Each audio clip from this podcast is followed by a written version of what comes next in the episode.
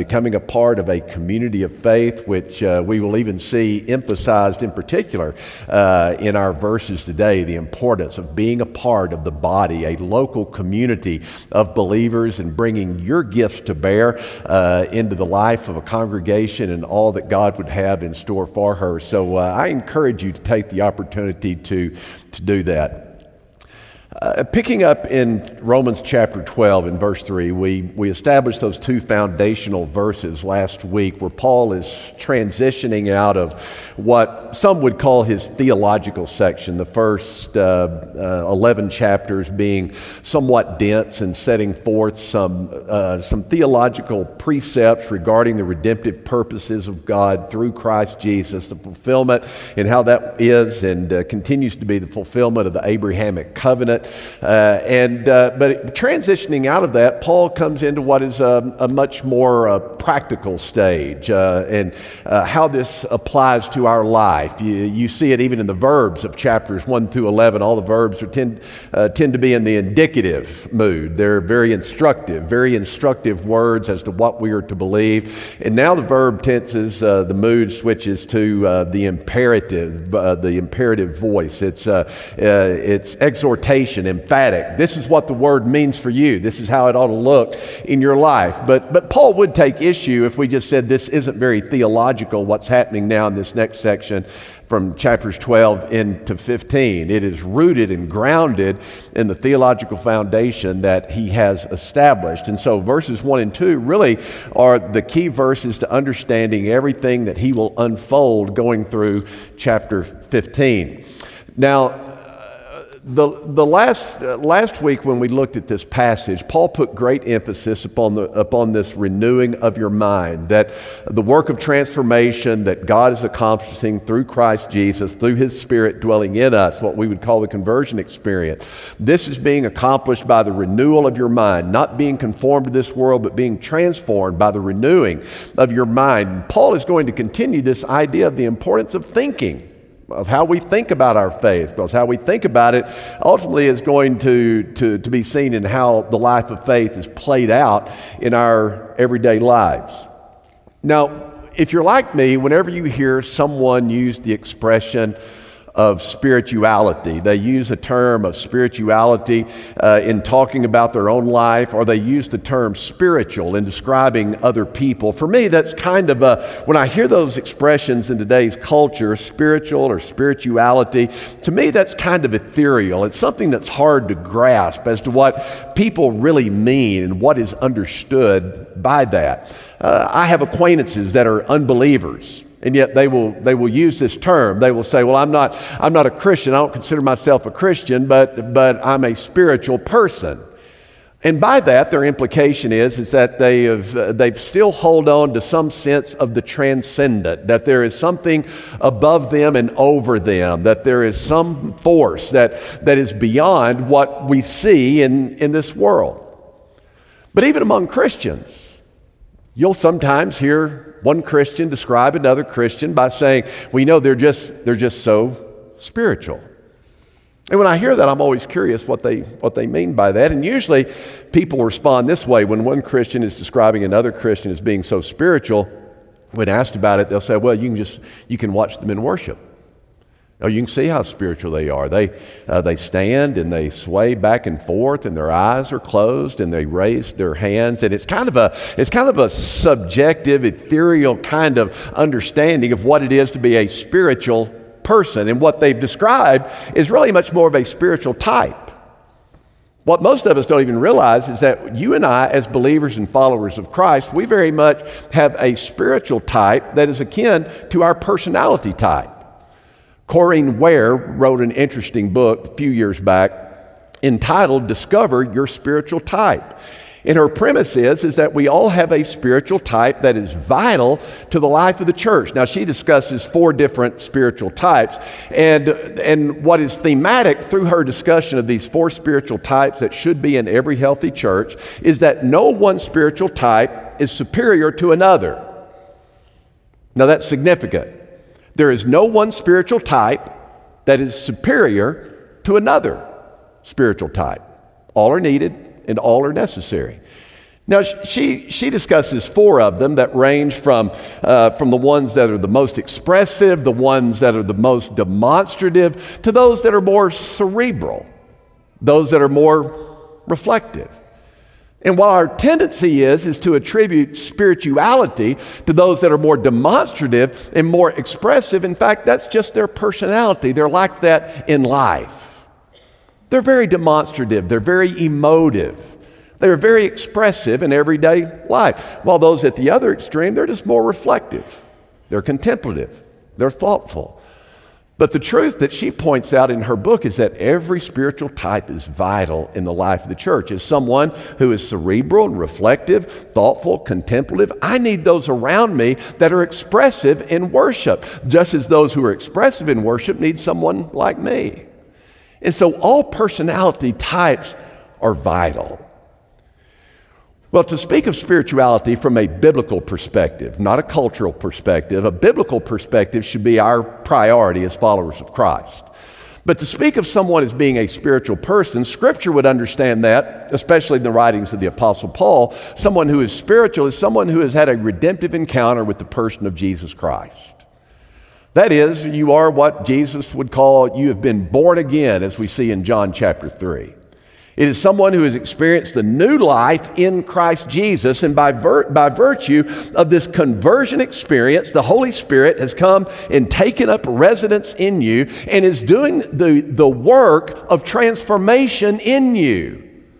Paul says a vital part of this is how the Spirit is renewing your mind. So, according to Scripture, anyone who has possession, who is possessed by the person of the Holy Spirit, who is indwelt by the person of the Holy Spirit, by virtue of that, you're a spiritual person.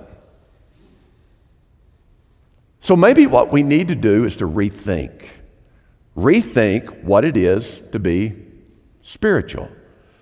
Because it truly is just someone who is, who is holy, as Paul has described here. That's the calling upon our life, that we are to be a living and holy sacrifice. That is a people who are distinctive, a people who are unique, uh, who are even described by Peter as a peculiar kind of people. They, they, are, they are a distinctive people, they are a holy and separate people because we have been called by God and we are indwelt by His Spirit. Now, then, for our understanding, what I want us to do this morning is in seeking to have a biblical perspective of what it is to be a spiritual person, someone holy, acceptable unto God. It requires of us some necessities of our understanding. First of all, we have to think, you have to think rightly about yourself. That's the first thing that Paul describes here in verse 3 is thinking rightly about yourself. Understanding who you are and then eventually what you're a part of. Notice he says here in verse 3 For through the grace given to me, now, Paul's going to talk about spiritual gifts here in a bit. He's just paving the way in, in a very subtle way. He is saying, by the grace given to me, the grace of apostleship, by the grace of God, not that I've deserved this, but by the mercies of God, as we have seen him use that language in earlier verses. But now then, but because of, because of the grace given to me, because of my role in the office entrusted to me, I'm going to instruct you. I'm going to teach you.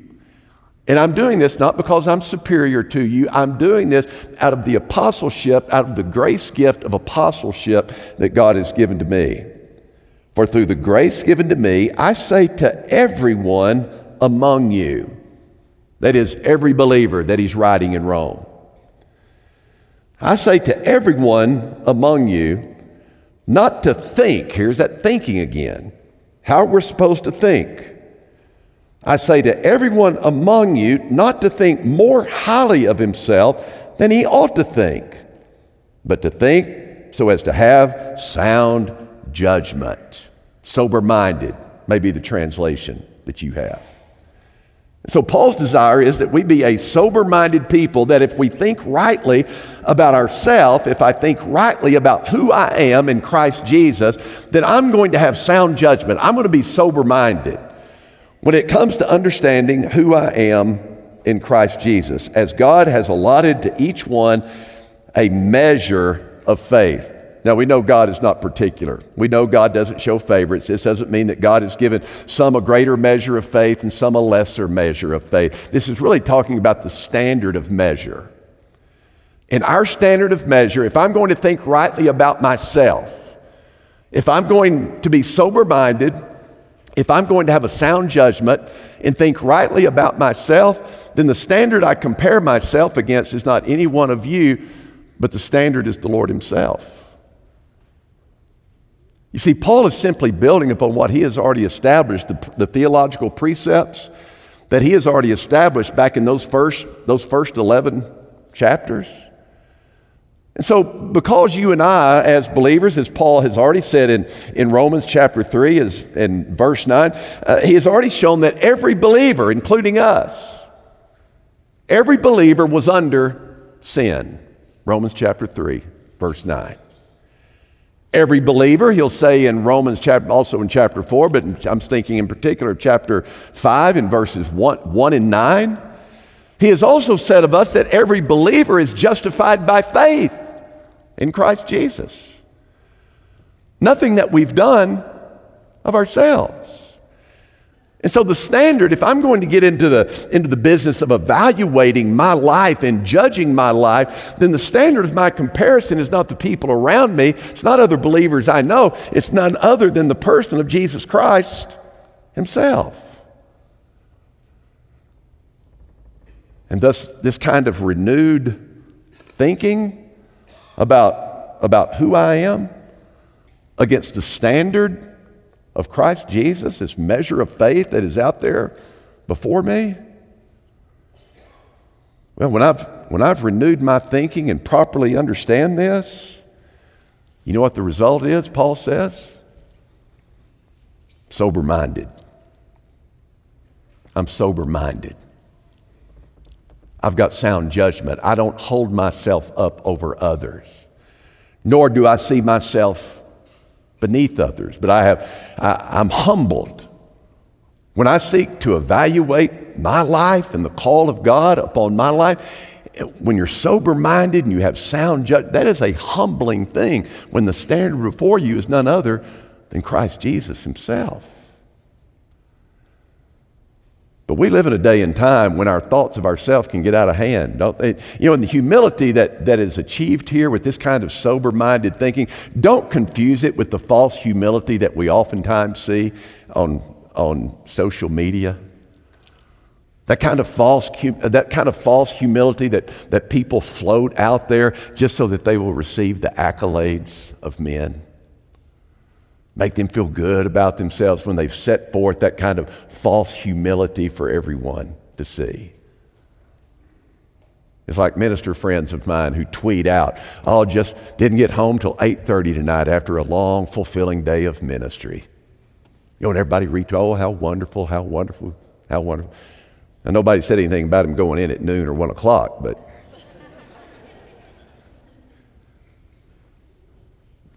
But when, you when your point of comparison it's not others, but Christ, you get sober minded real quick. You are given sound judgment that is very humbling. And when you have that kind of renewed thinking, it, it helps to have a, it gives to you a proper understanding of what it, what it is to be a spiritual person in Christ Jesus. Second thing that we need to think rightly about it's not just thinking rightly about yourself, but also thinking rightly about one another.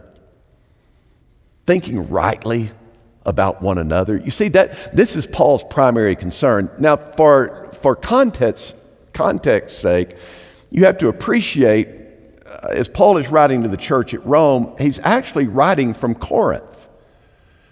And as you hear Paul expound in, the, in these verses that we're considering today, they sound very familiar, especially as he's using now in verses, uh, in verses 4 and 5 here, as he's using the metaphor of the body. It will sound very familiar to the language that Paul is using, uh, that he uses in 1 Corinthians chapter 12, and somewhat in, in Ephesians chapter 4.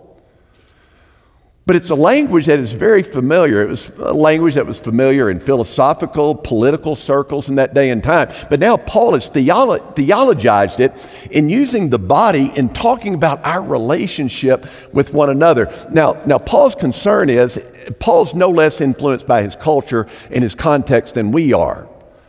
Because Paul is sitting in Corinth and they are having very real dysfunction where some people think that they are superior to other people, that their gifts are superior to other people, that there's groups that are lesser than them, that there are lesser gifts in the life of the church. And it's this kind of radicalized individualism that has found expression in the church at Corinth. And that's what Paul is dealing with in Corinth and in the Corinthian letters. But as he's sitting in, in Corinth, as he's writing to the churches at Rome, you know in his thinking, he has to be processing this and thinking, you know what? I'm going to head off in Rome. I hope I can head this off before they ever have any issues like the church at Corinth had. I'm just going to head this off.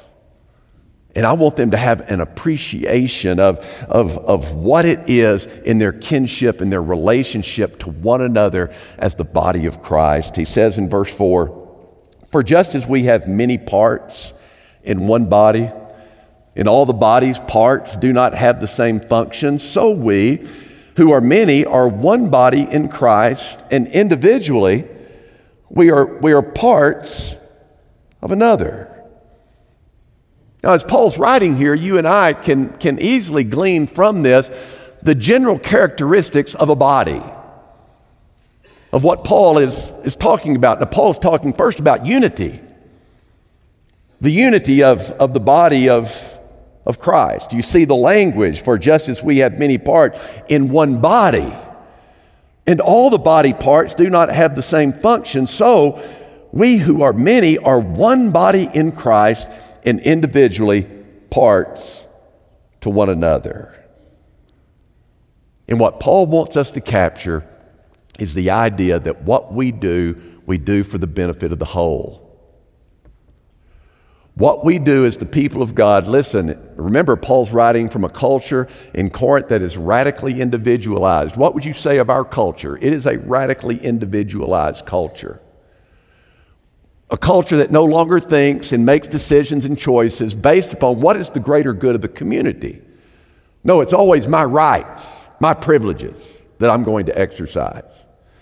Paul says, not in the body of Christ. What we do, we do for a greater good. We make choices and decisions in congregational life that are for the good of the church. Paul would say in, in uh, when he's dealing with spiritual gifts in 1 Corinthians 13 and 14, he uses the word edification over and over and over again. And what he's saying to those that want to, to, to individualize their, their role in the church or hold preeminent their giftedness in the church, Paul's saying, no, you have to evaluate what you think the Spirit is leading you to do. You have to evaluate that against does it edify the body? Does it lift up the body? Is it for the betterment of the body? It's never about personal preferences after I'd been here a few months, reminds me of an account a few months after I'd been here as pastor some 20 years ago. A good friend of mine came to me and talked about all the changes that he, he would like to see in, in the 11 o'clock service. All the music. He thought it ought to reflect what we do at 815.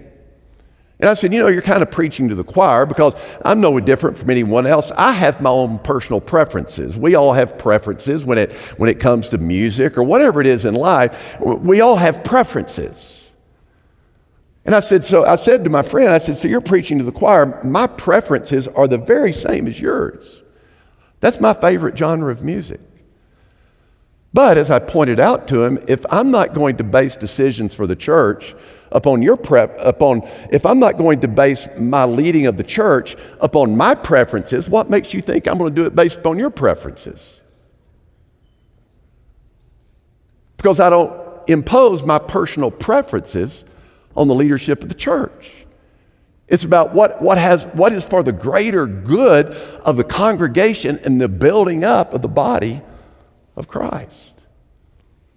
Or related to the story in the Talmud, in this individual expression. The story in the Talmud about two men sitting in a boat when one of them took out a, a, a drill and started boring a hole in the boat. Other guy said, Hey, hey, hey, what are you doing? He said, It's none of your business. I'm drilling under my seat. It became the business of everyone in the boat, didn't it? It had an impact. And that's what, that's what Paul's concern is. I don't want you, the church at Rome, I don't want you to spin out of control and have the issues that I'm having to deal with in Corinth. The unity of the church is preeminent in all things. This body, this metaphor of the body that Paul is using and talking about the church, it's not, it's not just about its unity, but it's also its, its diversity. We can look, we can look around our room, and there's great diversity. We have ethnic, ethnic diversity.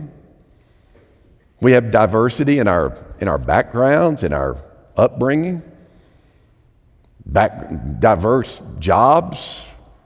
We have people here from, from all walks of life and background, and that's to our strength. In fact, it's, it's, a greater strength. Paul would, Paul would say over in 1 Corinthians chapter 12, in verse 22, he says, On the contrary, it is much truer that the parts of the body which seem to be weaker are necessary.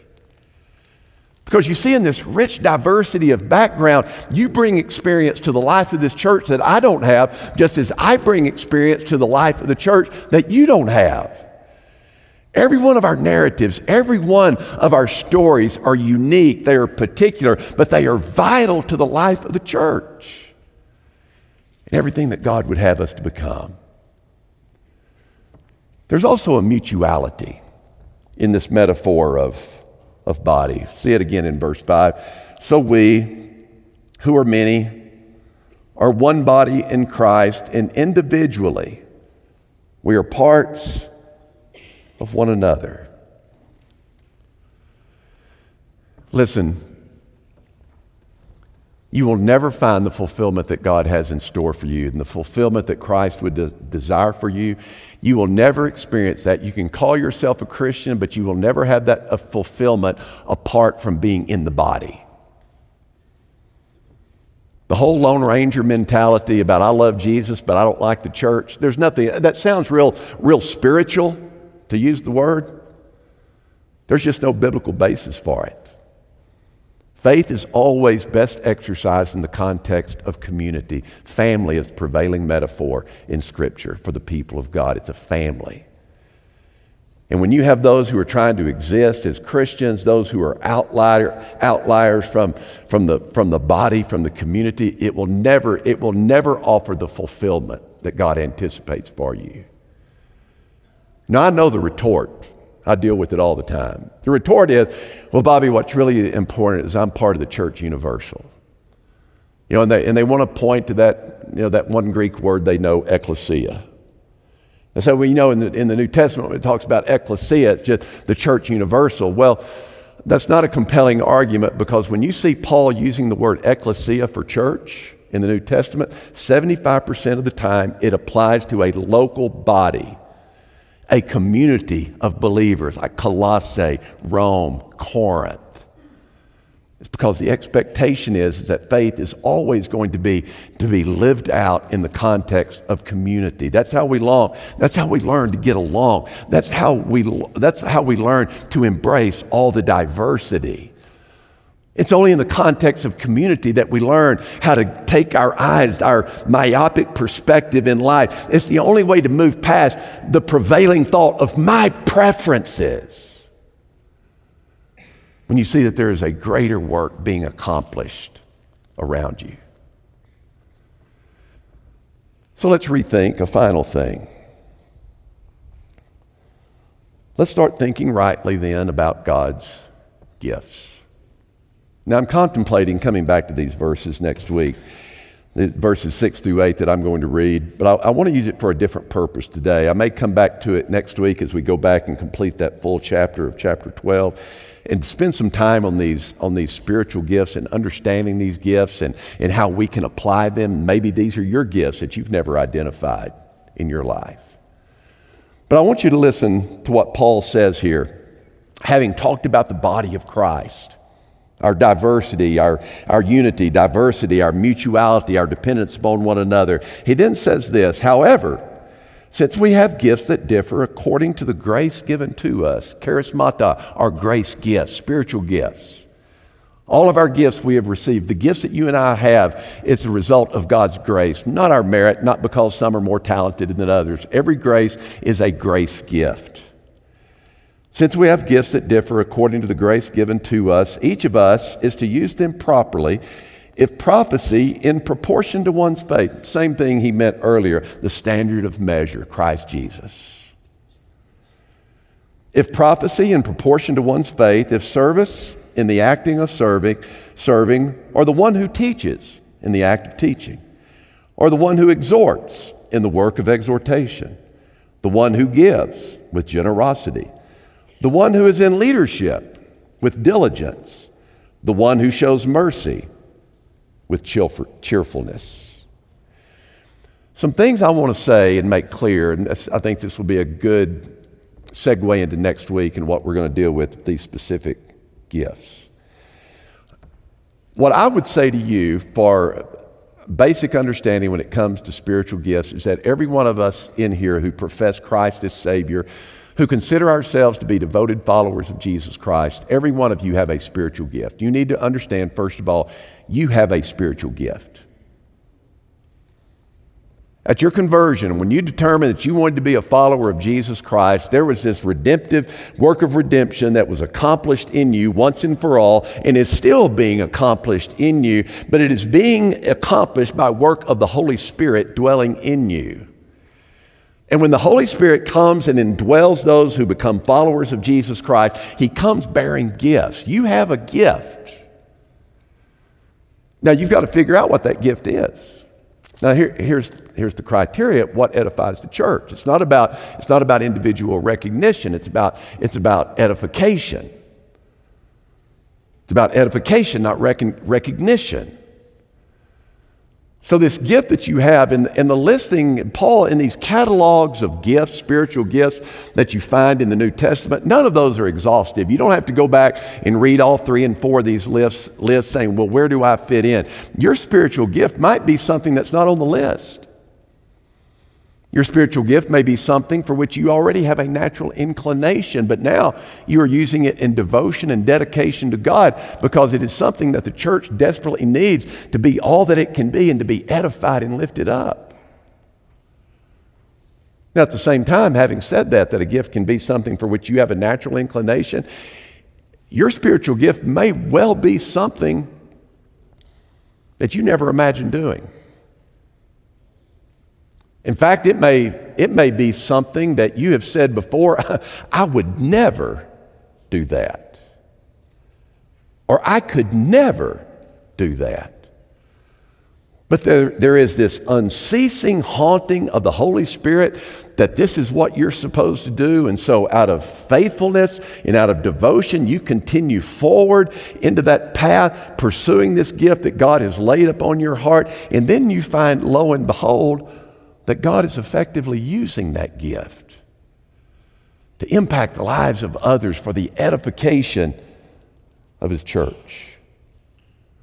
Second thing I would have you to understand is that all of our gifts are necessary. All of our gifts are necessary. Every one of you have a gift, and I want you to know that your gift is necessary to the life of this church. And your failure to implement your gift, your failure to exercise your gift, means that our church is lacking. It means that our church is not everything that it could be. And so, a third thing that, that I would say regarding these spiritual gifts is that you, you, must, you must value your gift. Knowing it's important in the life of the church, knowing your gift's importance in the body of Christ, you must not devalue your gifts. By that, I mean you mustn't look, as your, look at your gift as being nothing or, or your gift being less important, and now you find yourself longing for someone else's gift. You're depriving yourself and you're depriving your church family of which you're a part. Every gift is vital. You have to have a conviction. Listen, you've got to embrace it. You have to have a conviction that if I don't use my gift, my church lacks. when I was in the process of being brought to my former church. First time I ever met with that pulpit committee before I went to Nederland, there was this lady on that committee. You know, and, and, questions are always telling, especially the first time you meet with the committee. The questions they ask, it's usually in response to what they didn't like in the last guy. That's just human nature. You go from ditch to ditch. So, the first question out of all the questions that could have been asked of me theological, personal, anything. No, no theology. First question this lady asked was Do you sing during your sermons? Which, what does that tell you? Previous pastor sang during his sermons. He burst forth in song right in the middle of a sermon. And I said, No, ma'am. I said, You can be assured one thing I will never do during the course of a sermon is burst forth in song. I said, I know what my lane is, and I stay in my lane. But I knew, I, I knew what she was talking about. I know a lot of preachers who wish they could sing, and they can't. And I assured her, I know my lane.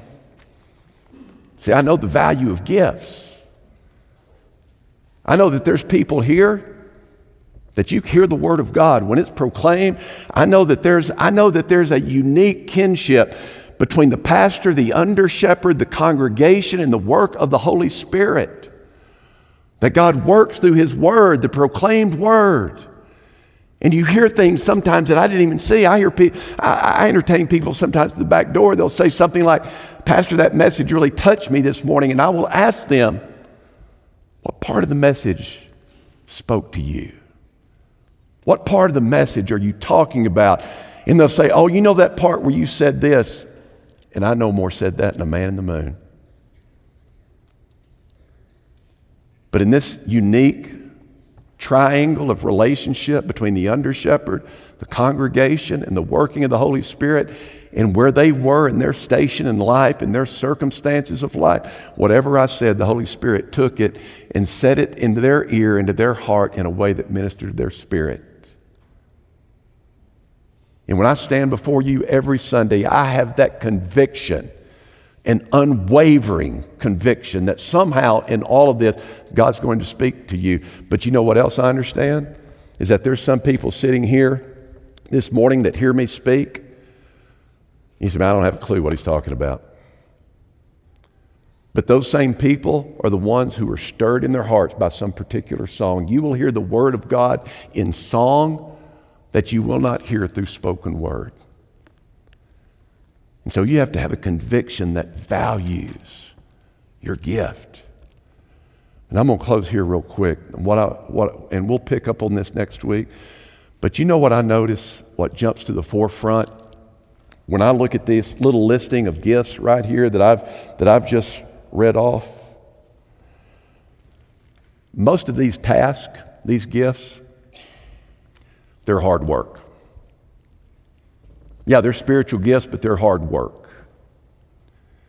In fact, the tone that you find here in Paul's writing as he's des- describing these vi- gifts and the importance of these gifts and they're being exercised in the life of the church, there's, there's a tone in Paul's writing here grammatically. It's, it's, it's a kind of, it's kind of a, of a roll up your sleeves and get your hands dirty tone. Just hard work. All these are hard. Just because they're spiritual gifts doesn't make them easy. Requires hard work. What it means when you read these gifts, it's about, it's about engaging yourself and getting your hands dirty into the muck and the mire of the human dilemma, and that's hard. And my great fear for the church, especially for the affluent church in the West, as, is that we are moving away, if not, we have already moved away completely from this roll up your sleeve use of our gifts, immersing them into the muck and mire of everyday life. And instead, you know what the affluent church has done? Most of the churches have become flavor of the day churches. They adapt certain causes. We jump on the bandwagon for, some, for, some, for certain flavor of the day causes. And we embrace these causes that look noble on the surface. But you never get your hands dirty. Oh, we put together committees for this flavor of the day cause. We put together committees so that we can get more people to sign petitions. Oh, we're going to get people. We're going to get yard signs made. We're going to put we're going to put out yard signs. Oh, I got a great idea. Let's get some bumper stickers made. Somebody oh, what about t-shirts? That'd be wonderful. Yard signs, t-shirts. Man, we'll get everybody to sign these petitions.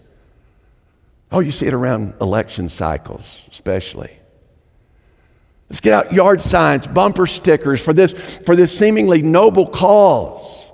Let's hang banners out. And everybody will know what we're against and, and what we're for. But it's a, you know what that does for the affluent? It just appeases their conscience. Never gets their hands dirty. That's low hanging fruit. To adopt some flavor of the day cause and say, I'm going to put a yard sign out, I'm going to hang a banner, wear a t shirt, sign a petition put a bumper sticker on my car. That's low hanging fruit. That's easy. That doesn't capture the essence of what Paul's talking about here. Anybody can do that. That's what I love about our church. We're not much on bumper stickers and banners, yard signs. Hey, sign this petition and be against that. You know what? You know what's accomplished when you do all that? Absolutely nothing. You've done nothing. You've appeased the conscience of the affluent. And that's what I love about our church. We are elbow deep in the muck and mire of the human conditions that exist in our community, around our city, around the world. And that's why I love you.